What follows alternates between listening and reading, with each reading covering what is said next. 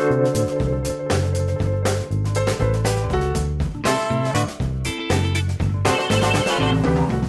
Halo, witajcie. To jest 142 odcinek podcastu ZVZ. Ja jestem Paweł Opydo, z drugiej strony jest Katarzyna Czajka-Kominiarczuk. Dałoby się z tego zrobić jakąś piosenkę. Może słucha nas jakiś DJ na przykład, który by przerobił twoje nazwisko na piosenkę. Czuk, czuk, komin, nazwiska czuk, na czuk, piosenkę. komi, czuk, czuk, coś tam, niar, niar. Ale do, do, do, op, do, To lepiej do, brzmi do, nawet. To się lepiej da. brzmi nawet. No właśnie. Jeśli słucha nas jakiś DJ, to chcemy taki jakiś fajny miks. Nasz, Zrobimy dwie piosenki i potem będziemy walczyć po prostu o pierwsze miejsce, o ilość, tak wiesz, odsłon na YouTubie i która lepsza będzie. Ale to my w każdym razie i dziś będziemy rozmawiać o... Dziś jest ten odcinek. Ten odcinek, który jakiś czas temu lapidarnie zapowiedzieliśmy, to znaczy nawet nie zapowiedzieliśmy, po prostu powiedzieliśmy tak, a może kiedyś zrobimy odcinek, a może. I od tej pory dostajemy cały czas pytanie, kiedy będzie odcinek o Queer Eye. W związku z tym to jest ten odcinek o Queer Eye w końcu, dlatego że nadrobiłem prawie, że został mi jeden albo dwa odcinki do końca tego bieżącego sezonu Queer Eye, więc mogę powiedzieć, że jestem przygotowany merytorycznie do tego, żeby mówić o tym programie, ale zanim do tego przejdziemy, to oczywiście nasza część popkulturowa, w której dowiecie się o rzeczach różnych. I będę rozmawiał też o, e, sam ze sobą rozmawiał o grze wideo, więc y, to jest ten dzień, Y, więc nie uciekajcie.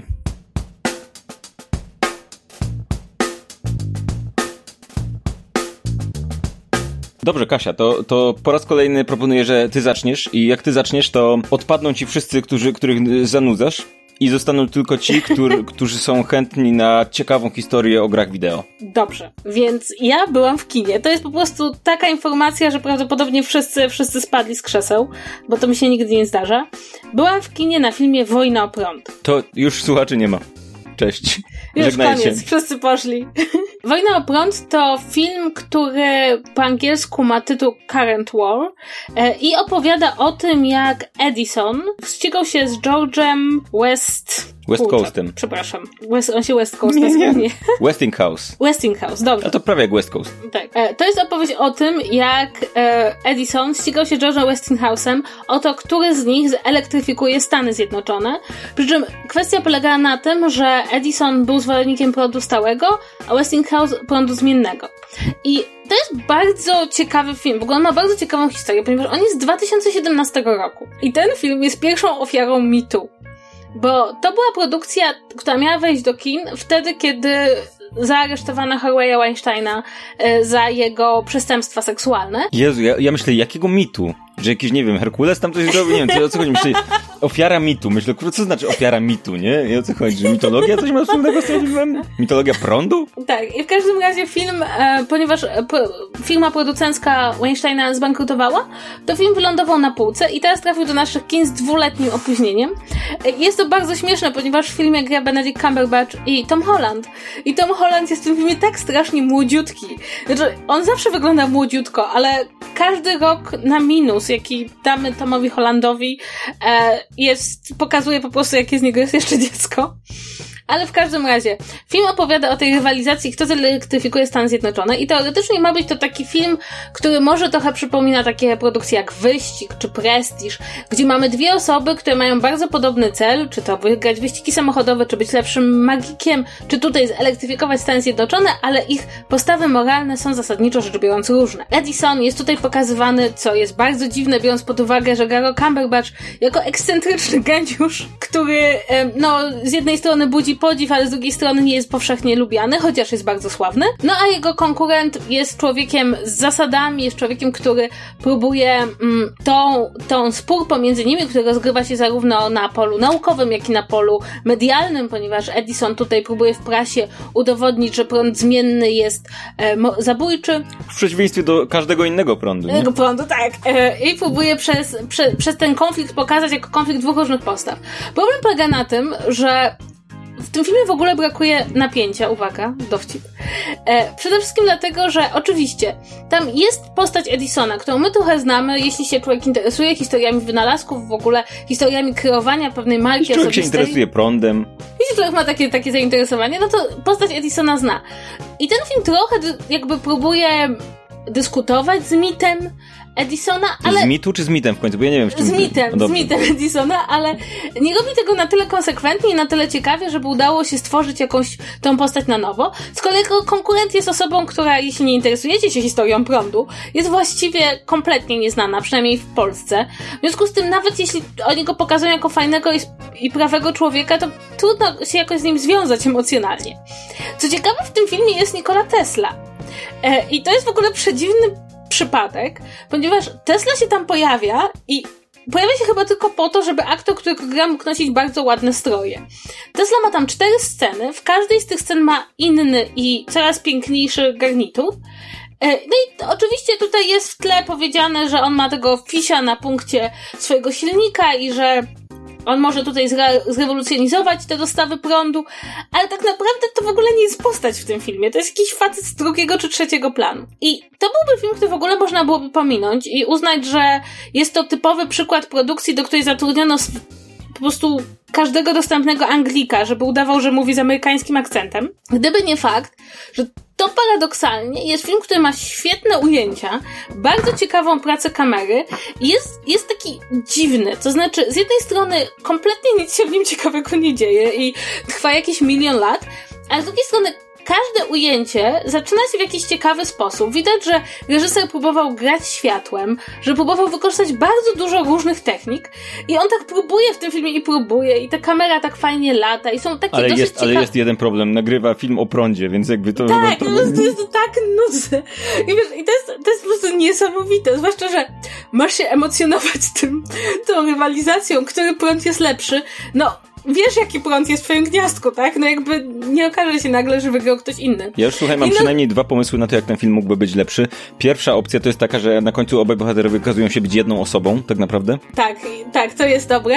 Albo, że tak, są druga, braćmi. druga wersja jest taka, że realizujesz taką, w, taką, w takiej wersji Jokera, gdzie po prostu oni y, dowiadujesz się, że prąd jest częścią społeczeństwa i jest nie zaniedbany przez wszystkich i wszyscy go nie cierpią i potem prąd zaczyna zabijać ludzi faktycznie, nie? I jedna z rzeczy, która mnie strasznie bawi, to, bo to jest taki typowy film biograficzny, że kończy ci się fabuła i dalej jest jeszcze z pięć różnych takich czarno-białych klatek, na których jest napisane, co było dalej z bohaterami. A, jak legalna blondynka. To znaczy, ja, ja tak, nie, bo tam w legalnej blondynce jest chyba tak, że jest postać i ona jest podpisana, nie? A to jest tylko takie czarne tło i pojawiają się litery, co się A, zdarzyło ta, dalej. Jezu, to lepiej jak w legalnej blondynce, żeby tam się potem były takie urywki, które się zatrzymują w Tak. tych momentach, jak w filmach z lat 90. i masz, no, tam Nikola Tesla znalazł dziewczynę. Tak, coś takiego. Nikola Tesla do końca życia rozmawiał z gołębiem. No i słuchaj, i tam jest zdjęcie Edisona i jest podpisane, że Edison wynalazł kinematografię. I dla mnie to jest po prostu bardzo ciekawy przykład tego, jak właśnie w przypadku kinematografii, jak różne są jednak e, perspektywy. No bo rzeczywiście Edison wynalazł pewien rodzaj kinematografu. Jezu, ty schodzisz jeszcze głębiej w, te, w tą niszowość. Ty rozmawiasz o filmie o prądzie i postanawiasz, że przejdziesz do tego,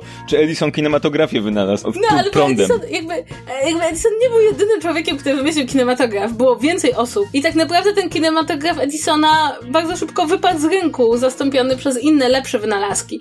Więc jakby ta wizja, że Edison sam jeden wymyślił kinematografię jest takim leciutkim nagię- przegięciem. No ale poszłam na ten film z jednego powodu. Edisona gra Benedict Cumberbatch i po prostu ja sobie uświadomiłam, że ja takiego, wiesz, wielkoformatowego Benedicta w dużej roli to ja strasznie dawno nie widziałam na ekranie. No, tak od czasów Avengers. Nie, ale wiesz co, bo w drugich Avengersach on ma bardzo mało, bardzo w sumie małą kulkę, tak? Więc w sumie od No, trzyma, pierwszych... trzyma wodę, no jak, jak to Trzyma małą rolę. wodę. Tu trzyma prąd, tam trzyma wodę. No, I co, to, to może się źle skończyć.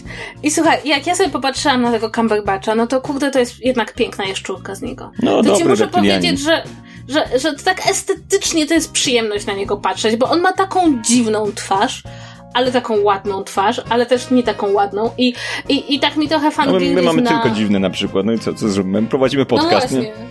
No, no, no, nie, ale Cumberbatch też mógłby prowadzić podcast, on ma taki głos po prostu. Ale nie jak stara się mówić z, z amerykańskim akcentem, wtedy brzmi dziwnie. No, w każdym razie nie polecam tego filmu, e, ale, ale jakby, no, jak lubicie Cumberbatcha w wielkości ekranu, no to, no to tak, to, to jest dobre.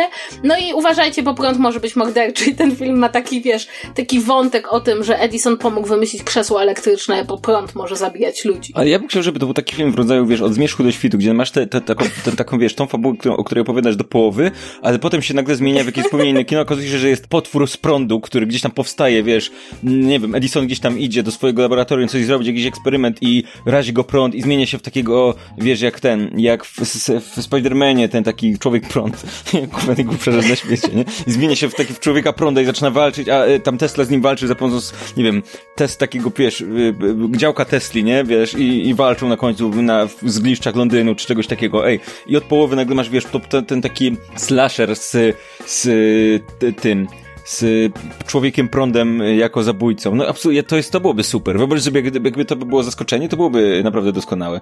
To A w ogóle chciałam ci powiedzieć jeszcze, że tam jest scena, kiedy ktoś mówi Tesli. Nic nigdy nie będzie się nazywało Tesla. No nie, no ja Jezu. Ja pomyślałam, kurde, po prostu, po prostu tak, tak tego pragnął Tesla w swoim życiu, żeby samochodach... Żeby coś się nazywało Tesla, nie? Ja też sobie tak myślę. Ciekawe, czy coś się będzie kiedyś nazywało Opydo. Poza mną, nie? Fajnie by było, nie? Jakby ktoś coś nazwał Opydo, ale by było śmiesznie. Ja nie wiem, czy to by było miłe dla ciebie, gdyby ktoś coś nazwał Opydo. No ktoś coś, no, wiesz, czajka to jest jakiś ptak czy coś, nie? Więc y, chociaż Oj, tyle, czajka to jest kilka rzeczy. To jest ptak, to jest pewien rodzaj łódki, Oczyszczalnia to ścieków. jest model, model samochodu i oczyszczalnia ścieków, która przecieka. Więc No, wiesz, więc- ja wykrywam z opyt. Tak, więc fajnie, fajnie, że coś, ktoś coś nazwał czajka, to dobrze. Mam nadzieję, że jesteś dumna z siebie. No, e, ja o grze chciałem powiedzieć i o grze, o której już mówiłem, dlatego, że mówiłem o Apex Legends e, kiedyś, kiedyś, kiedyś, ale dzisiaj tak mm, e, mam takie przemyślenie, to nawet nie chcę o grze opowiadać, tylko mam takie przemyślenie, bo dziw... zaczynają się dziwne rzeczy dziać w ogóle na rynku gier. Może byśmy powinniśmy o tym powiedzieć, bo ostatnio ym, y, są problemy z Blizzardem i z Chinami, ale to jest pewnie temat, do którego musielibyśmy się szerzej przygotować a propos w ogóle y, bojkotu różnych firm, które robią różne rzeczy na rzecz Chin, które niekoniecznie się podobają w innych krajach, ale mm, zacząłem się zastanawiać nad tym, że pamiętasz jak wyszedł Apex Legends i wszyscy mówili, o kurczę, nowa gra i pojawiła się tak z dnia na dzień nagle tam miała jakieś 5 milionów graczy w ciągu tygodnia czy coś takiego, Mm, a potem to wszystko zaczęło jakoś tak schodzić, spadać, nie? I, i teraz pojawiła się duża aktualizacja, sezon trzeci Apex Legends, która kompletnie zmienia w ogóle sposób gry, zmienia, pojawiły się nowe postaci, pojawiła się nowa kompletnie mapa, ta stara poszła na razie do kosza i, i, i bardzo dużo rzeczy się dzieje i zacząłem się zastanawiać nad tym, czy jakby w jaki sposób gry zaczynają się różnić od wszystkich innych mediów, bo mam wrażenie, że to było, że to, że, że to jest tak, że wyróżnikiem gier jako, jako medium jest na przykład to właśnie, że dochodzimy do takiego momentu, że przy wielu gatunkach gier ciężko jest je oceniać w momencie premiery. To znaczy możesz wejść do takiego Apex Legends w momencie premiery, zagrać w nią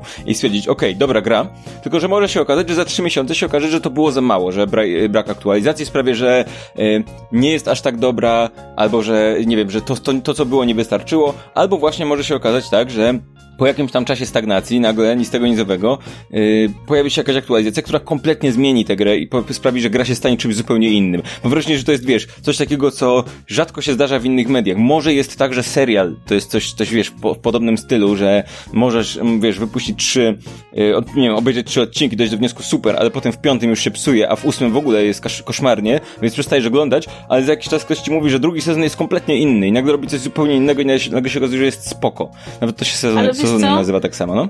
Ale wydaje mi się, że z grami jest jeszcze inaczej, dlatego że po- pomijając fakt, że to, co powiedziałeś, one się au- autentycznie zmieniają w czasie i mogą być, nie wiem, uzupełnione, ulepszone, poprawione, no to jeszcze, wiesz, dzisiaj jest problem, jak się na przykład bada gry, które są starsze, że czy jeśli grasz, powiedzmy, no nie wiem, no Pokemony na nowszej konsoli, tak? A ona była oryginalnie zrobiona na starszą, w której było inne sterowanie, to czy masz dokładnie to samo przeżycie? Więc jakby dla mnie to, co mówisz o grach, to, że one są tak niesamowicie płynne i tak naprawdę bardzo trudno wejść dwa razy do tej samej gry, zwłaszcza do gry sieciowej, która się tam, nie wiem, uzupełnia, odnawia, czy autentycznie zmienia, tak? Że to jest zupełnie nowa rzecz, moim zdaniem. I jakby czegoś takiego, tak dynamicznego i tak zmieniającego się w czasie, nie mieliśmy dotychczas. Zawsze mnie bawiło to, w jaki sposób yy, e-sport się zmienia, nie? To znaczy, wiesz, ty- w tym programie Explained, chyba, który się nazywa na Netflixie, był podany taki przykład, że e-sport to jest trochę tak, jakby w piłce nożnej yy, z sezonu na sezon ktoś stwierdził, okej, a w tym roku w piłce nożnej będą dwie piłki i ośmiu bramkarzy i trzy bramki, nie? I mniej więcej tak wyglądają gry wideo, że niby to jest gra, która jest, wiesz, kompetytywna i ludzie grają ze sobą sportowo, powiedzmy, w jakąkolwiek, jakikolwiek z tych tytułów, ale jednocześnie jakby wpisane w grę jest to, że zasady się regularnie zmieniają, że regularnie zmienia się ta meta, że regularnie jest ta gra balansowana, przy tym, przy tym to, że te gry są balansowane, nie, nie, to jest taka dziwna rzecz, że one są balansowane, ale one nigdy nie są zbalansowane. I to jakby jest też wpisane w to. Nie, to, to tak naprawdę nikt nie, to nie jest tak, że wiesz, gracze, twórcy gry dążą do tego, żeby ona była, była idealnie zbalansowana. Jak już będzie, to przestaną ją aktualizować, bo po prostu oni jej jeszcze nie skończyli. Nie. Jakby elementem gry i elementem zabawy jest to, że raz jedna postać jest trochę mocniejsza, drugi raz za chwilę inna jest trochę mocniejsza i więc, więc gracze muszą jakby zmieniać te postaci, zmieniać sposoby gry, zmieniają się zasady i tak dalej, i tak. To jest też coś, co, no jasne, można powiedzieć, że wiesz, serial zmienia się z czasem, czy jakieś medium zmienia się z czasem, no ale gry wideo, te, o których mówię, no to nie jest, to nie są gry takie typowo fabularne jakieś, tylko to są gry już jakby sportowe, nie? Więc w tym momencie to bardziej jest, y, to, to bliższe jest porównanie do dyscypliny sportowej, która nic tego nic właśnie kompletnie się zmienia. I to jest, i to jest dość abstrakcyjne. W każdym razie, co próbuję powiedzieć? Mm, y, Apex Legends zmieniło się mocno. Jeżeli ktoś grał z was, no to mm, na początku ta gra wyglądała w ten sposób, że wiesz, wszyscy biegali i wa ważne było bardzo, wszyscy, gra wyglądała tak, że wszyscy biegali. Istotne było poruszanie się w tej grze i zmienianie, jakby pozycjonowanie się, zmienianie yy, ustawienia i tak dalej, i tak dalej. Mm, zdecydowanie gra teraz poszła mocniej w kierunku yy, takiego czegoś, żeby, żeby w pewnym momencie gry znaleźć sobie dobre miejsce i próbować się tam bunkrować, w jakiś sposób się zabezpieczyć, więc pod koniec gry zaczyna być tak, że wiesz, że masz kilka drużyn, które zostało na małym terenie i siedzą, wszyscy siedzą w domkach, jedni budują tam jakąś ścianę z laserów, drudzy tam, nie wiem, latają dronem, żeby, bo pojawiły się nowe postaci, które jakby wspierają ten sposób gry. I to sprawiło, że yy, ta gra nabrała naprawdę zupełnie nowych rumieńców, zwłaszcza, że została też mocno zoptymalizowana, to znaczy ja gram na PS4, czyli na konsoli, która no nie jest tą najmocniejszą wersją PlayStation i zdecydowanie gra zaczęła mieć więcej klatek i chodzić bardziej płynnie i dzięki temu po prostu lepiej mi się gra. Mam lepsze wyniki, bo zwyczajnie jakby sprzęt wydala lepiej po prostu. E, plus jakby zmieniła się, zmienił się balans broni, zmienił się balans przedmiotów i tak dalej, ilość tych przedmiotów, które się pojawiają, więc yy, mam wrażenie, że na lepsze. Więc to jest trochę tak, że jak teraz ktoś siada do tej gry, a znał ją wcześniej, no to musi chwilę poświęcić na to, żeby się nauczyć trochę od nowa tego, co się, co się w tym momencie dzieje w grze. To nie jest zupełnie nowa gra, ale zmian jest na tyle dużo, że trzeba się przyzwyczaić, że okej, okay, ten przedmiot teraz nie działa tak samo, albo ta broń nie działa, nie działa tak dobrze, za to inna jest bardzo dobra, e, ale wydaje mi się, że to bardzo fajnie odświeżyło grę. E, tak samo e, te wszystkie elementy, które tam były dodatkowe, czyli jakieś skiny, jakieś zdobywanie przedmiotów i tak dalej, i tak dalej, mam wrażenie, że jest znacznie bardziej usprawnione w stosunku do tego, co było na początku, więc jeżeli ktoś z was grał w Apex Legends na starcie i, nie wiem, odrzuciło go to albo znudziło po jakimś czasie, to wydaje mi się, że to jest bardzo dobry moment na powrót, zwłaszcza, że no, w tym momencie, skoro pojawiła się nowa mapa i nowa meta i nowe przedmioty i tak dalej, to to wszyscy prawie, że uczą się gry na nowo, więc nie będziecie też do tyłu. Więc bardzo mocno polecam, zwłaszcza, że gra jest darmowa, jeżeli ktoś miał okazji e, z mikropłatnościami gdzieś tam w środku, jeżeli chcecie sobie kupić przedmioty kosmetyczne albo jakieś postaci, ale, ale to są na tyle nieinwazyjne mikropłatności. Ja nie wydałem ani złotówki w tej grze, a grałem w nią bardzo dużo i i nie czuję w żaden sposób y, jakby pociągu do tego, żeby, nie wiem, kupić sobie garnitur czy coś tam, więc, więc jeżeli nie chcecie, więc jakby nic was nie kosztuje spróbować, polecam, polecam mocno. Ja, pan, moje jedyne doświadczenie z tą grą jest takie, że patrzyłam jak w nią grasz i siedziałeś chyba 15 minut na dachu. Tak, tak. I teraz jest no więcej nowych dachów. Pociągająca gra. Nie, w ogóle to jest gra, w którą się zwłaszcza fajnie gra, jeżeli masz e, kolegów, nie? Którzy z tobą chcą, chcą grać, bo kolegów, koleżanki, kogo, kogokolwiek, nie? Bo jeżeli grasz z przypadkowymi osobami, to zaskakująco często, wiesz, trafiasz na ludzi, którzy zachowują się kompletnie absurdalnie, albo wychodzą po prostu, albo coś takiego. Jeżeli grasz w ekipie, lepsza komunikacja jest i tak dalej, i tak dalej i naprawdę można osiągnąć fajne wyniki, a jak wiesz, jak jest ten moment, gdzie po raz pierwszy z tych, z tych 60 osób, to ta twoja drużyna wyląduje na samej górze, no to jest, wiesz, to jest y, fajna satysfakcja i to, wiesz, pokazuje ci ten napis, że jesteś czempionem. Za każdym razem, jak to się pojawia, to, to, to daje fajny boost satysfakcji. I ta gra ma też tak, taki fajny learning curve, nie? Że nawet jeżeli na początku nie potrafisz w nią grać i twoja drużyna ląduje na tych ostatnich miejscach, to to trwa na tyle krótko, że nie masz takiego poczucia zmarnowanego czasu. Po prostu wiesz, okej, okay, poświęciłem dwie minuty, przegrałem, gram w następną grę. Y, I, i czy w kolejny mecz, więc to jest, to jest fajne. Y, ja bardzo lubię, zdecydowanie bardziej mi podchodzi niż Fortnite, a ponieważ podobno Fortnite teraz umiera, więc jeżeli Fortnite umiera i na przykład, nie wiem, graliście w Fortnite i macie ochotę spróbować czegoś nowego, Apex Legends, y, super, bardzo mi się podoba. Y, ja w ogóle będę niedługo omawiał dużo gier, podejrzewam, bo y, twórcy Apex Legends teraz wypuszczają jakoś w, w przyszłym miesiącu, wypuszczają, dokładnie za miesiąc, jak nagrywamy tą, wypuszczają pierwszą od dawna, dawna, dawna nową grę w świecie Star Wars. Nazywa się Star Wars Jedi Upadły Zakon i zapowiada się super, więc yy, wow. będę opowiadał na pewno o grach. Dawno nie było żadnej gry wideo, ale w, w świecie takiej, poza tym Battlefrontem nieszczęsnym, który po prostu jest symulatorem bitw w Gwiezdnych Wojnach, a tu będzie gra fabularna, będzie się biegać z mieczem świetlnym i ona się dzieje gdzieś pomiędzy trzecim a czwartym epizodem, więc są, pojawiają się postaci e, z Rogue One, ten sam Saul Gerrera, czy coś tam się pojawia jako gdzieś tam postać drugoplanowa i tego typu ekipa i gramy jakimś tam, nie wiem, młodym padawanem, czy coś takiego. Nie, nie sprawdzałem dokładnie zwiastunów, bo nie chcę sobie za dużo zdradzać, ale wygląda to naprawdę super, więc ja się bardzo cieszę ostatecznie przechodzisz na ciemną stronę mocy, to się zawsze tak kończy. No, albo wybór jest, na samym końcu jest wybór, ale tylko, tylko wiesz, nie zależy od niczego. Była taka jedna gra, w której mówili cały czas, o, będzie wybór, co tam zrobisz, czy jesteś dobry, czy zły. I ten wybór się spodobał Star Wars um, Jedi Academy, o. Ale ten cały ten, cały, cały ten wybór się polegał na tym, że przez grę mogłaś sobie wybrać, czy masz umiejętności jasnej czy ciemnej strony mocy, więc jak wybrałaś ciemnej, no to miałaś duszenie i lasery czerwone, a jasnej, no to miałaś leczenie i tam odrzucanie, nie? Czy coś takiego. Więc mogłaś kogoś bez nienawiści zrzucić ze skarpy. Ale i cały ten wybór polegał na tym, że na końcu był jeden moment, w którym się podejmowało tę ostateczną decyzję i ona jakby nie zależała od zachowań przez cały, całą grę. Mogłaś wybierać cały czas skilla, wiesz, na ciemną stronę mocy, a na końcu stwierdzić nie, jednak jestem okej. Okay. I wtedy spoko, nie? Ale yy, nie wiem, czy tutaj będzie wybór. Wydaje mi się, że yy, nie wiem, nie widziałem zapowiedzi. Nie wygląda na taką grę, w której, w której byśmy mieli decydować jakoś szczególnie, ale może będzie. Na pewno będę omawiał w podcaście, więc yy, Gwiezdne Wojny będą. Yy, dobra, i co? To tyle, jeżeli chodzi o naszą część wstępną, a za chwilę będziemy rozmawiać o yy, o programie, który ma polski tytuł, uwaga, Porady Różowej Brygady. Po prostu wspaniały. Ja ostatnio się dowiedziałem, że Battlestar Galactica ma oficjalny polski tytuł, który brzmi Gwiazda Bojowa Galaktyka. Słucham? Gwiazda Co? Bojowa Naprawdę? Galaktyka. No tak, tak Wikipedia twierdzi wow. i tak twierdzą no, takie, wiesz, encyklopedie programów telewizyjnych, że po, w Polsce była emitowana jako Gwiazda Bojowa Galaktyka. Więc poczekajcie na program Queerowe Oko. Już za chwilę.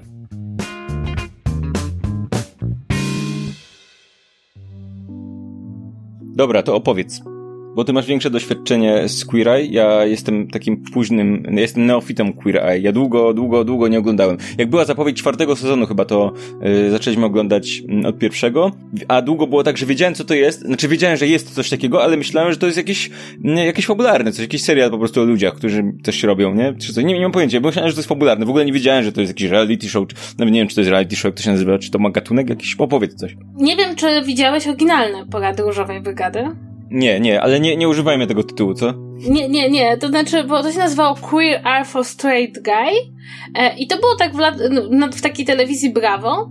No i to było rzeczywiście takie przełomowe z punktu widzenia pokazywania w ogóle społeczności e, gejowskiej w programach reality show. No i to właśnie było bardzo tak oparte na takim stereotypowym e, podziale ról, prawda, że są ci zagubieni Mm, faceci hetero, którzy nie umieją się ubrać, nie umieją sobie poradzić w życiu.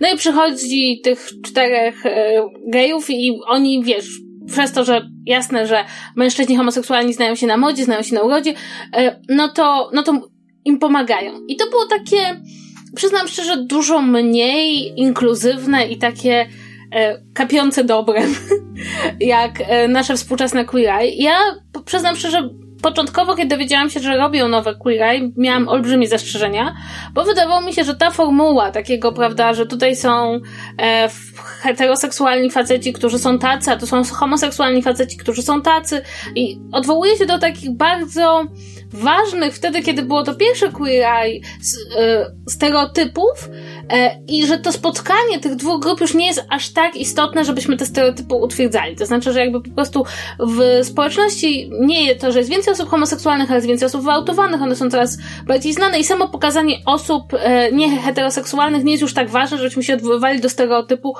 no, że tutaj, prawda, homoseksualny mężczyzna potrafi się dobrze ubrać, czy zadbać o cery i włosy. Więc ja miałam olbrzymie, olbrzymie zastrzeżenia, zanim się program pojawił, a potem zobaczyłam pierwszy odcinek, e, który jest moim zdaniem jednym z najbardziej wzruszających w ogóle odcinków całego, e, całego tego programu. I byłam absolutnie zaskoczona tym, jak bardzo e, ta produkcja poszła w stronę ogólnej afirmacji drugiego człowieka i tego, jak bardzo ten pozytywny przekaz, jaki możemy zaoferować drugiej osobie, E, co na przestrzeni tych kilku sezonów okazało się, że to nie tylko musi być e, heteromężczyzna, to może być kobieta, to może być osoba e, transseksualna, to może być jakby pełne spektrum osób, że ten pozytywny przekaz ma lecznicze właściwości. Jak ręce, które leczą, tylko musisz butelkę ręce, trzymać które leczą, i... Tak. Oj, to nawiązanie, tak. którego pewnie połowa naszych słuchaczy nie kuma. tak, i jakby przystępując w ogóle do oglądania programu, ja znałam tylko jedną osobę jakby w nim występującą.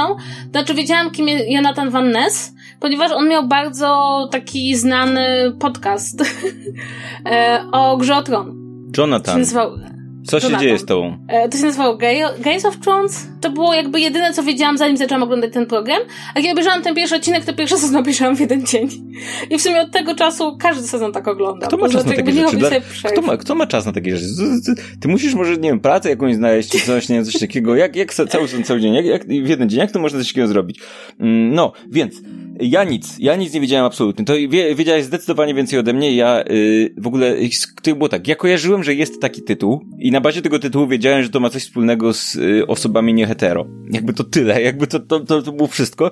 Mnie się wydawało, że, yy, że to, że to jest w ogóle jakiś serial fabularny, dlatego, że był jakiś serial fabularny o jakichś jakiejś grupie gejów, tak mi się, albo parze, nie mam pojęcia. I ja wiem, to, to coś zupełnie innego. Podejrzewam, nawet nie pamiętam tytułu, ale wiem, że był taki i mi się w ogóle te dwie rzeczy pomyli, pomieszały ze sobą. W ogóle kompletnie, nie, nie, wiecie, coś istniało. Ale zupełnie niezależnie od tego słyszałem ten polski tytuł, dlatego że mój brat używał tego polskiego tytułu, tam mówiąc, że y, no fajne i w ogóle pła wszyscy płaczą jak tego słuchają, nie, to jak to oglądają, ale jakby tak i, i że to jakiś tam to właśnie tego typu program z przemianami i tak dalej, i tak dalej, ale kompletnie mi to jakby nic nie, ja jakby absolutnie nie wiedziałem, nie, nie łączyłem jednego z drugim, nie załapałem, że to jest jedno i to samo, nie? Y, I jak załapałem, że to jest jedno i to samo, no to zacząłem łączyć, aha, czyli to, co mi mój brat poleca, to nie jest jakiś tam, bo myślałem, że w ogóle to nie wiem, jakiś polski program czy coś tam, bo tam po, dostałem polski tytuł, wiesz, wiesz, różowe coś tam, myślę, Jezu, ale tytuł, nie? Bo ten tytuł jest w ogóle koszmarny, jest taki strasznie tendencyjny i, i dziwny. I, I, ale jak się zorientowałem, że to jest to, co wszyscy inni polecają, czy mówią o tym, no to stwierdziłem, okej, okay, sprawdzę. I nie, nie jest tak, że mam same pozytywne odczucia do tego programu. Zdecydowanie nie jest tak. I zdecydowanie nie jest tak, że ja się jakoś szczególnie wzruszam na tym programie. Naprawdę jest mało takich odcinków, przy których stwierdziłem, kurczę, to mnie wzruszyło. E, nie wiem, z czego to wynika. Być może z tego, że ja jestem dość uodporniony na na wszelkie formaty. To nie jest tak, że go nie lubię, żeby nie było. Ja tu nie, nie, nie jest tak, że ja będę tutaj adwokatem diabła i będę mówił, że wiesz, że queer eye niedobre, czy cokolwiek. Mm, ale ja jestem troszkę opatrzony z różnymi rodzajami, w, y, nie wiem, reality show i y, nie wiem, czy można to nazwać reality show, czy to takie programy z przemianami, z, jak się nazywa, nie hangover, nie makeover, jak się nazywa, że oni ten... Makeover, Makeover, tak. tak się nazywa dobrze, to, no, hangover, makeover, jedno, jeden pies. Mhm. W każdym razie, jestem na tyle obeznany z tego typu programami, że jakby jak na, mm, chociaż sądzę, że ty też, to nie o to chodzi, nie? Ale jakby jak na dłoni widzę czasem, yy, te takie momenty, gdzie, gdzie coś jest, wiesz, trochę podkręcone, tak, tak realizacyjnie, albo to wzruszenie jest troszkę bardziej nakręcone i nie wiem, jestem, jestem chłodny wobec tego, ale i tak doceniam ten program zdecydowanie bardziej niż inne. Podam przykład. Podam przykład konkretny. Jest taki program w Polsce. Nie wiem, co to jest. Nie mam pojęcia, jak się, nie pamiętam, jak się nazywa. Są tam ludzie, jest tam, y, jak się nazywał ten typ, taki fotograf, który był w, y, w, y, tym o modelkach. Tyszka? Tyszka, tak. Je, przepraszam, zupełnie wiesz, losowe ten. I w tym programie się pojawia Tyszka, więc jeżeli ktoś kojarzy program o, o makeoverach z, z nim w jury, to to, to, o, to to mam na myśli, na jakimś TTV czy coś takiego, nie? I tam w pewnym momencie był taki odcinek, że był jakiś dzieciak Taki wiesz, 22-latek, nie? Który był, chodził w ogóle w długich piórach, w, w ufarbowanych na zielonych włosach, jakiejś skórze, w spodniach z dziurami, miał wszędzie jakieś w ogóle naszywki i był takim, wiesz, buntownik w wieku 22 lat, nie? I głupi? No głupi, jasne, ale przynajmniej szczery w tej swojej głupocie. A oni co zrobili? Wzięli tego gościa, w ogóle sprowadzili jakiegoś starego polskiego rockmana, już nie pamiętam kto to był, już nie pamiętam z którego zespołu, ale mm, e, sprowadzili jakiegoś starego polskiego rockmana, który przyszedł tutaj w, wiesz, ubrany w, w ciuchy z, z tego, z, z tej przymierzalni takiej telewizyjnej, gdzie cię ubierają i powiedział, no tutaj tu masz tak dużo naszywek, ale to wszystko jest fałszywe, bo masz różne naszywki i one symbolizują różne rzeczy, więc po prostu naklejasz wszystko, co ci przyjdzie do głowy, a musisz być szczery i w ogóle go zjebali z, dół, z góry na dół tego dzieciaka. Potem go przebrali za Maćka Roka z telewizji, w sensie wzięli, po prostu brali go w taki, taki styl, o, młody buntownik, ale takie, wiesz, ciuchy po prostu wzięte z Zary yy, i obcięli mu te włosy, usunęli mu w ogóle tatuaż, tam jakiś miał mm, tatuaż nawiązujący do y, marihuany jakiś tam, nie? Nie pamiętam o co chodziło, ale coś tam ten, no więc zapaczkali mu to jakimś tam innym tatuażem, który mu ktoś w ogóle zaprojektował tam, o, patrzcie, zrób, ma, przyniesie mi tu, masz tu tatuaż z telewizji mm, i na końcu wzięli mu, bo takie dziwne spodnie, które chyba sam uszył z jakiś tam, nie wiem, ład czy czegoś tam, już nie pamiętam o co chodziło i na końcu mu kazali te spodnie w ogóle spalić, czy tam zniszczyć i on wziął te spodnie i spierdolił im tam z tego programu, nie? I na końcu tam y, jest to takie podsumowanie, jak, jak, w, jak w filmie o y, Tesli najwyraźniej, w każdym razie, y, gdzie tam mówią, no, że tam, oj, on nie zaakceptował tej swojej przemiany, niestety, i wrócił do swojego dawnego stylu bycia. Nic mi nie dało tyle radości po prostu, bo ten chłopak, że, czy był głupi? Był głupi, przejdzie mu, ale jest, był przynajmniej szczery w tej głupocie, a oni go próbowali wziąć, wiesz, wziąć jego gościa i wsadzić go, po prostu przebrać go za kogoś innego i powiedzieć, taki powinieneś być, bo tak nam do telewizji pasuje. Do czego dążę? Dążę do tego, że Queer Eye doceniam bardzo za to, że to jest program, który nie próbuje zmieniać ludzi w innych ludzi. To nie jest tak, że on bierze tego człowieka i mówi, nie, musisz być kimś innym. On mówi, pokażemy ci, jak możesz być sobą, ale lepiej, i sprawdzimy, co, co jest, co, w czym się nie zgadzasz sam ze sobą. Jakby on, oni, oni najpierw poświęcają w tym programie dużo na tak naprawdę dowiedzenie się, co temu człowiekowi przeszkadza w nim w samym, a potem a potem na pomoc mu, tak? A bardzo często takie programy sprowadzają się do tego, że nie sprawdzamy, co temu człowiekowi przeszkadza w nim samym, po prostu mówimy mu, co mu przeszkadza w na, y, co, co nam przeszkadza w nim i co nie pasuje do naszego telewizyjnego y, wizerunku, który sobie wymyśliliśmy, a potem go przebieramy za kogoś innego. I więc bardzo, bardzo doceniam Queer Eye za to, że to jest program, który nie, nie, nie próbuje ludzi przebierać za innych ludzi, tylko próbuje im pomóc być tym, kim są tak naprawdę. Tak, ja się z tobą absolutnie zgadzam, tak, że mam poczucie, że to, co ja bardzo lubię w tych metamorfozach i odcinek, który mnie naprawdę wzruszył, był z rodziną, która miała dużo dzieci i była ewidentnie niezamożna.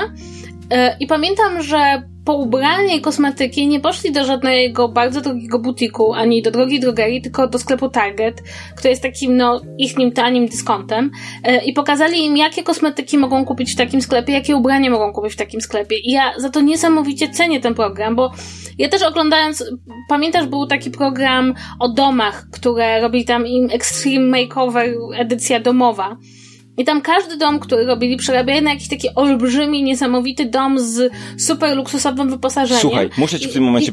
przerwać. Katarzyna Dowbor. Katarzyna Dowbor i nasz nowy dom. Katarzyna Dowbor, która jedzie na wieś do ludzi, którzy mają w ogóle jakąś chatę bez niczego, którzy tam w ogóle ledwo żyją w tej chacie i ona na końcu im daje od Polsatu y, laptopa z internetem mobilnym LTE który im tam za cholerę nie łapie i widzisz, że ci ludzie nie wie, i smartfon, i, czy jakiś tam tablet, i widzisz, że ci ludzie trzymają te tablety, jakiś dziadek trzyma tablet, widzisz, że nie ma pojęcia po co mu to, że on to by chciał sprzedać, żeby mieć na jedzenie, ale Katarzyna Dowbor super mówi ten, i, i właśnie to, to, Jezu, to jest właśnie, to jest, Nasz nowy dom Katarzyny Dowbor to jest dla mnie definicja takiego programu, który w ogóle traktuje ludzi jak krab. Wiesz, przyjeżdżałem do tych biednych ludzi, licują się nad nimi. Ja pamiętam na, najgorszy odcinek tego programu to był jak był, był pan, który był po jakimś wypadku i jeździł na wózku. I masz tą Katarzynę Dowbor, która stara kobita i wiesz, kłóca przy typie, który jest na wózku i mówi, no my tu panu pom-, traktuje go jak debila, wiesz, no kłócasz przy człowieku, który siedzi na wózku, to przecież nie, nie robisz tak, to nie jest dziecko.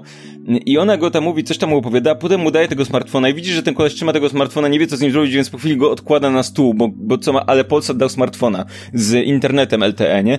Jezus Maria, dlaczego w Polsce się dzieją rzeczy? Do koniec rantu o Katarzynie Dowbor możesz wracać do opowiadania. Katarzyna Dowbor maczetami. O to mi chodzi, że te przemiany, które zachodzą w QI są właśnie tak, jak mówiłeś, pomagają tym ludziom być lepszymi, e, lepszą wersją samych siebie, a nie być kimś innym, a jednocześnie są dostosowane do tego, co im jest naprawdę potrzebne, z czego naprawdę mogą skorzystać, co naprawdę mogą utrzymać. Pokazują im sklepy, do których mogą wrócić, będzie ich stać, żeby kupić sobie tam ubrania. To nie są, bardzo łatwo wziąć kogoś, wziąć zaprowadzić go do sklepu z najlepszymi, najdroższymi ubraniami na rynku i przebrać go za kogoś zupełnie innego, tylko że potem ta osoba nie będzie mogła sobie uzupełniać swojej garderoby, więc ja za to bardzo cenię ten program. E, druga sprawa jest taka, że co też mi się wydaje bardzo, bardzo fajne, to że obok tych metamorfoz i fizycznych i, i tych domowych, e, na przestrzeni tych czterech sezonów, które mieliśmy, pojawiały się tematy bardzo ważne, tematy społeczne, które ten serial traktuje, ten program traktuje na zasadzie takiego, że o wszystkim można porozmawiać. I e, mnie niesamowicie jakby poruszył taki odcinek, w którym e, mężczyzna, który trafił na wózek e, z powodu postrzału, spotkał się w ramach tego programu z mężczyzną, który go postrzelił. Tak, tak, to zdecydowanie moja ulubiona scena ze wszystkich odcinków i w ogóle naj, naj, najlepsza rzecz, która tam była. No. I to jest po prostu poruszające. To znaczy masz dwóch mężczyzn, który jeden jakby wpłynął no niesamowicie na życie tego drugiego, i, I ten program tworzy ci taką atmosferę, że ty rozumiesz, że oni mogą się porozumieć. Co więcej, oni jakby wychodzą z tej. To nie jest konfrontacja. Oni jakby. Ma, to, to jest taka przestrzeń wzajemnego zrozumienia, tak? Ja rozumiem, czemu ty strzeliłeś i, i mogę nawet powiedzieć, że to, że do mnie strzeliłeś, zmieniło moje życie na lepsze, co jest już w ogóle kosmiczne. I tam dla mnie też poruszające były, były ze dwa odcinki. Jeden, który był poświęcony kwestii adopcji, e, gdzie z kolei skorzystano z doświadczenia jednego z tych, z tych Fab Five, Bobiego, który też był adoptowany Mm, też bardzo mi się podobał odcinek, w którym oni pomagali bardzo wierzącej rodzinie i też bohaterowie musieli się w jakiś sposób spotkać e, ze swoim stosunkiem, no i też pomagali pani pastor, ze swoim stosunkiem do kościoła i tego, jak kościół e, traktuje osoby nieheteronormatywne. Był w pierwszym sezonie też odcinek, który chyba wtedy miał jeszcze mocniejszą wymowę, e, kiedy Karamo, czyli czarnoskóry członek Fab Five, rozmawiał z policjantem, któremu pomagali o przemocy mm, policji wobec osób czarnoskórych i muszę powiedzieć, że ja niesamowicie cenię ten serial za te fragmenty, bo one wszystkie są na takiej zasadzie pytań i odpowiedzi, zrozumienia, szukania jakichś wspólnych platform. I ten program by tego nie musiał robić, a to robi i to do mnie w sumie bardziej często przemawia niż to, że ci ludzie pod sam koniec wyglądają lepiej, czy mają ładniejszy dom. No, ja, mam, ja mam tylko jeden odcinek, z którym miałem problem i to był odcinek, w którym ja, znaczy, Miałem z nim problem głównie dlatego, że od tego programu oczekuję trochę więcej, bo był taki odcinek, w którym był jakiś dzieciak, który y, głównie przyjaciół miał wśród ludzi, którzy siedzą, wiesz, w sieci gdzieś tam w, jak, w gry, w które, w jakichś grach, w które on grał, nie? I to był gość, który, wiesz, siedział z mikrofonem, rozmawiał tam z jakimiś ludźmi i liczyłem na to, że to będzie program, który po pokazuje jakąś, pokaże jakąś drogę pomiędzy. Tak powie, że okej, okay, jasne, wyjdź z domu raz na jakiś czas do ludzi, nie możesz mieć tylko znajomych online, ale że ci online to często są tak samo prawdziwi ludzie jak ci inni, możesz się spotkać z nimi w realu, czy coś takiego. Ale nie, no niestety program go potraktował na maksa stereotypowo, na zasadzie, chłopie, wyjdź, wyjdź z tej piwnicy, prosto grać w te gry, bo duży już jesteś, gry to są dla dzieci, a ty idź się spotkać z jakimiś ludźmi, którzy rozmawiają o anime, nie? Bo to y, są, są przynajmniej prawdziwi. Więc tu miałem trochę takie, e, okej, okay. w sensie to był odcinek, w którym strasznie stereotypowo do tego podeszli i w którym y, w ogóle w tym wstępie, jak go przywitali, to było takie strasznie, okej, okay, piwniczak, mamy piwniczaka, halo. Więc to troszkę, może za wcześnie, może w którymś sezonie będzie, tak, może w ogóle będzie taki osobny program o, o ludziach, którzy grają w gry wideo i będą chodzić po domach i mówią, mówić, kup sobie lepszy komputer na przykład, patrz, znajdziesz tu przyjaciół i, my, i to będzie to będzie Gamer Eye na przykład, o takie coś. Mi się to marzy. O, y, to będzie to Ale będzie to masz spoko. rację, to było fajne. Ale, ale był taki odcinek, to jest mówię jedyny. No i gdybym miał jeszcze takie uwagi, no to kurczę, czasem, czasem jest na przykład tak, że, mm, że to co Karamo robi jest czasem super w ogóle. I to jest taki dla mnie, to jest ten fajny coaching taki, gdzie co, który, który nie ma nic wspólnego z tym co, tak zwanym coachingiem, robi cudzysłów w powietrzu palcami, bo to jest super rzecz do robienia w podcaście, yy, o którym kiedyś rozmawialiśmy w podcaście. To jest taki, on, on robi z reguły proste rzeczy, ale one się wydają celne, przy tym zdarzają się takie odcinki, w których mam wrażenie, że on, że, że te problemy ludzi, mm, czy, czy jakieś rzeczy, które, z którymi oni się zmagają, nie są na tyle proste, żeby to objąć w jednym programie i wtedy to, co Karamo robi, zaczyna być trochę banalne i zaczyna być takie e? plus to, co mnie najbardziej w ogóle boli w całym w tym formacie, to jest Antoni. Y, to jest w ogóle mój ulubiony członek ekipy.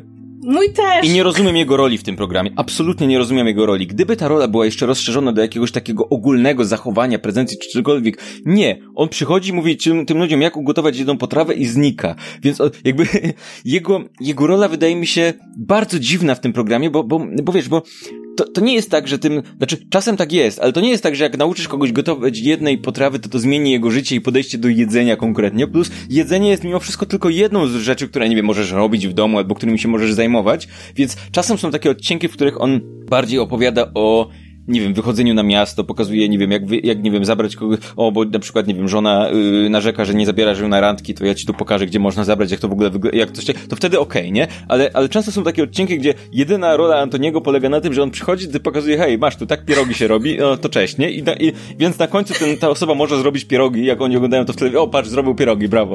Yy, więc i te, w ogóle ta końcowa część, ta, to, to podsumowanie, wiem, tak. że ono jest potrzebne, ale zawsze mnie strasznie nudzi, jak już ten, o, patrz, ten człowiek teraz powtarza rzeczy, które już robił wcześniej w tym programie, tylko teraz robi to sam.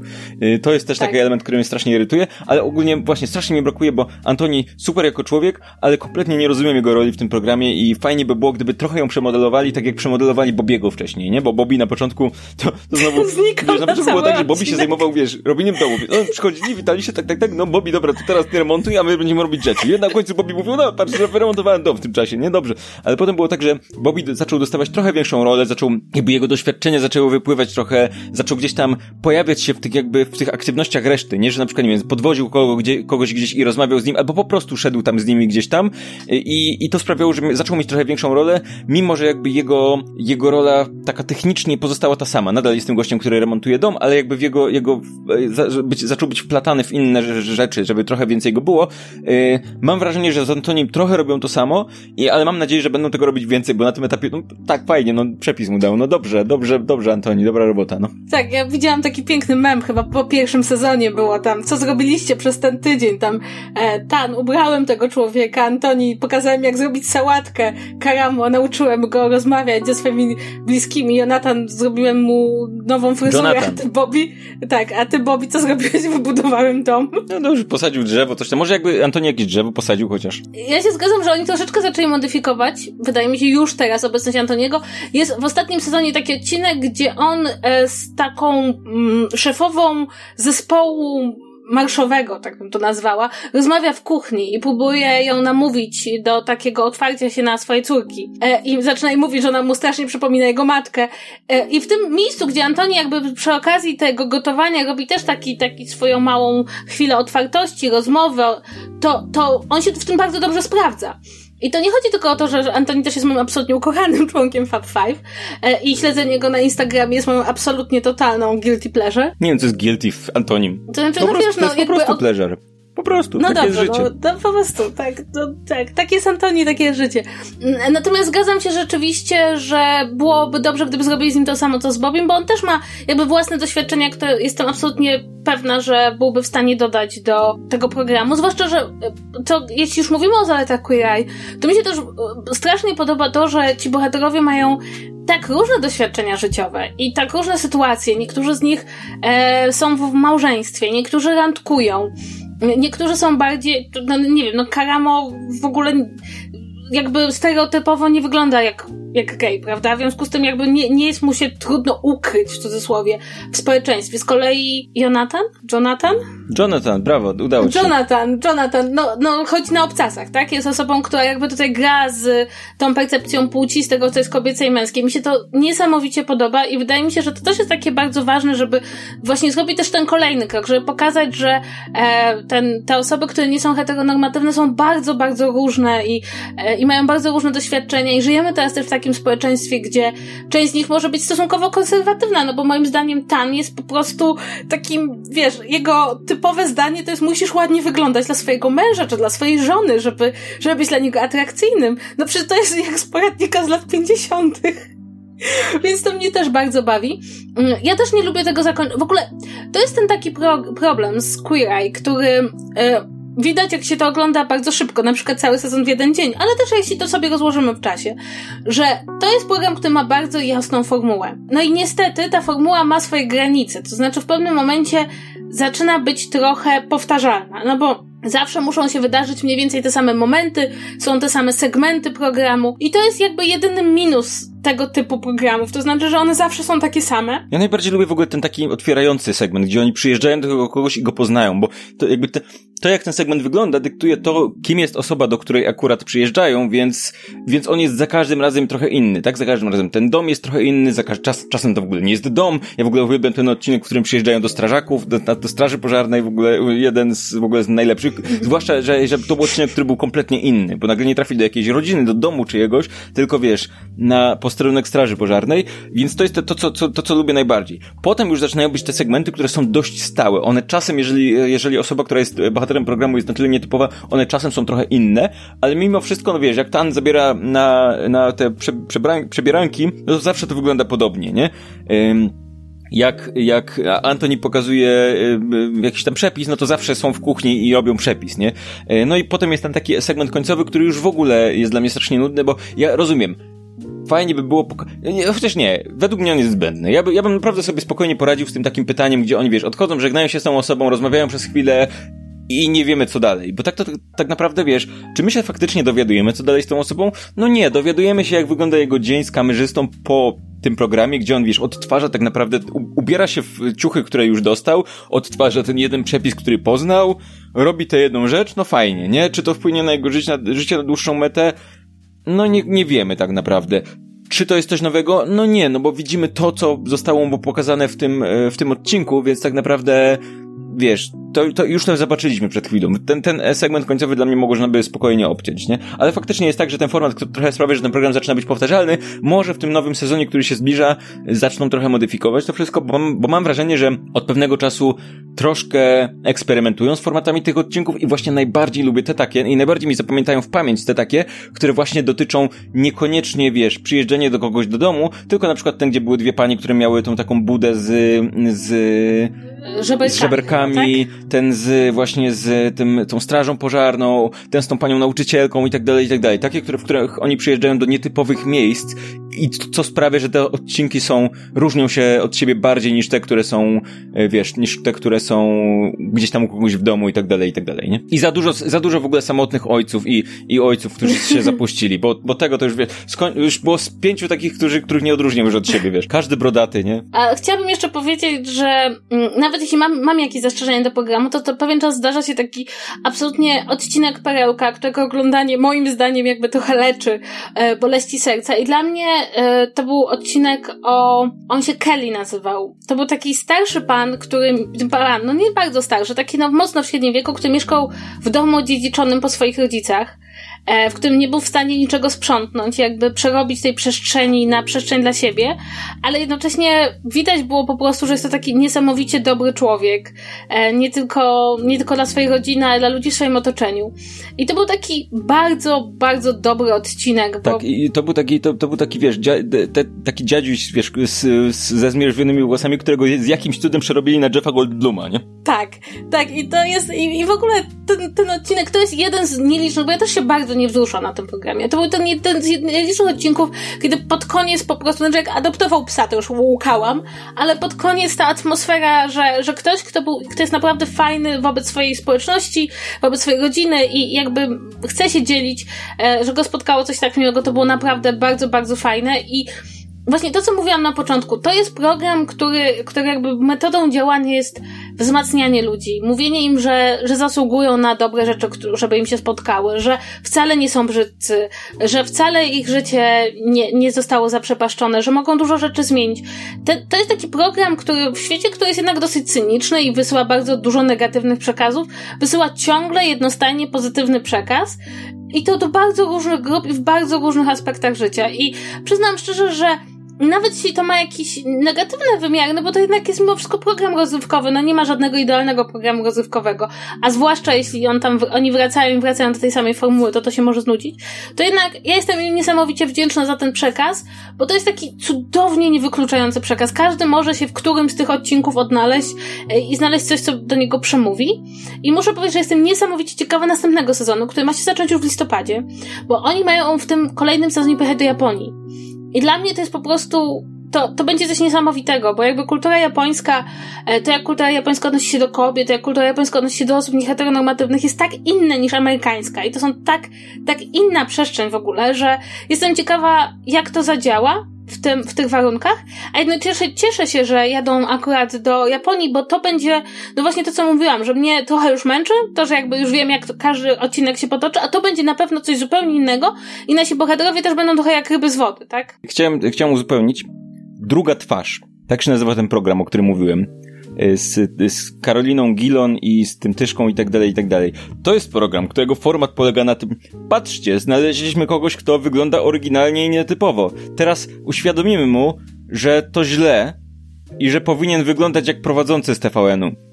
I, I na tym polega ten program. Jak zobaczysz sobie na listę odcinków, to jest, o zobacz, wy, ktoś, kto jest, ma tatuaże, za dużo tatuaży, bo ma tatuaż na twarzy i kolczyki. Wyjmijmy mu te kolczyki, ubierzmy go w ciuchy z Zary i teraz już będzie dobrym człowiekiem, dobrym z serialu TVN. I, I wiesz, i to jest, to jest właśnie, to jest dokładna odwrotność tego, tak? I ten program, pamiętam, że jak widziałem jakieś fragmenty, to ten program dokładnie, wiesz, na tym polega, nie? Że ci, ci prowadzący widzą tego człowieka i, i robią, wiesz, obrzydzone miny, że jak on, jak on tak może wyglądać, jak on taki może być, nie? Że to jest w ogóle, nie, co ty z siebie zrobiłeś i tak dalej, i tak dalej. Więc potem go, wiesz, wsadzają w taką, wiesz, maszynę prasującą, która z niego robi y, zupełnie, wiesz, pozbawionego indywidualności, zupełnie pozbawioną indywidualności osobą, która jest taką sklejką między tymi członkami jury y, i mówią, no teraz dobrze, Jezu, wreszcie teraz komfortowo się czujemy w twojej obecności i teraz już bądź taki, nie? Y, i ci ludzie się uśmiechają, a potem mam nadzieję, że wracają do siebie. Dlatego nic mnie tak nie uradowało w tym programie, jak to, że ten, ten dzieciak y, z tymi dziarami ten poszedł, y, zabrał im to spodnie spierdzielił, nie? Więc dobrze, więc czekam, czekam aż w Polsce zaczną się, pojawi się coś takiego jak, wiesz, taki format, który będzie na tyle pozytywny jak, jak Queer Eye, a nie, a nie, wiesz, a nie idący w drugą, w drugą stronę. Chociaż są takie programy w polskiej telewizji też, ale o tym może w innym odcinku jakimś. Tak, więc na dzisiaj to już chyba wszystko. Wydaje mi się, że ci, którzy oglądają Queer Eye, wysłuchali naszego odcinka z radością, że mówimy o Queer Eye, a ci, którzy nie oglądają, mamy nadzieję, że je zachęciliśmy. E, koniecznie napiszcie nam, dlaczego, który z Fab Five jest waszym ulubionym i dlaczego Antoni. E, bo jakby ja nie wyobrażam sobie żadnego innego wyboru. Jonathan? No, no. No myślę, że Jonathan jest... będzie miał więcej, yy, więcej fanów mimo wszystko. Ale i wiesz, bo musimy wam powiedzieć, że Antoni w ogóle ma polskie korzenie, więc jest naszym patriotycznym obowiązkiem najbardziej kochać Antoniego. Ja, ja u mnie Jonathan zaplusował w jednym z ostatnich odcinków po tym, jak wszedł do kogoś do domu i powiedział, ja, dlaczego masz mój portret na ścianie? Kto ci dał na to pozwolenie? I kamera się przesuwa, się okazuje, że tam Jezus, nie? Sekundkę, y- a jak Antoni widział Korgi? Tak, a Antoni i Korgi to jest też legenda. rzecz na świecie. To, to trzeba oglądać na zapętleniu. No w każdym razie możecie nam powiedzieć, który z was, nie wiem, która scena z Queer Eye jest waszą ulubioną. Ogólnie bardzo chętnie pogadamy z wami o Queer Eye, e, bo, bo oboje lubimy ten program i też czekamy na nowy sezon. I to chyba wszystko e, powiedziała Katarzyna Czajka, która nigdy nie odpowiada na komentarze na YouTubie. E, tak, Jak to nie? E, Odpowiadam czasem. Raz, jak na ktoś napisze, miłe. że nie wmawiasz R. Zawsze mówimy o tym samym. Kontakt małpa.zvz.pl to jest nasz mail, możecie tam do nas napisać. Y, I, ale mamy Twittera też. Twitter ZVZ Podcast, pisane razem. Y, postanowiłem ostatnio, że będę tam wrzucał y, informacje o nowych odcinkach i jakieś takie newsy, więc jeżeli korzystacie z Twittera i chcecie być na bieżąco, to będę się starał wrzucać tam rzeczy.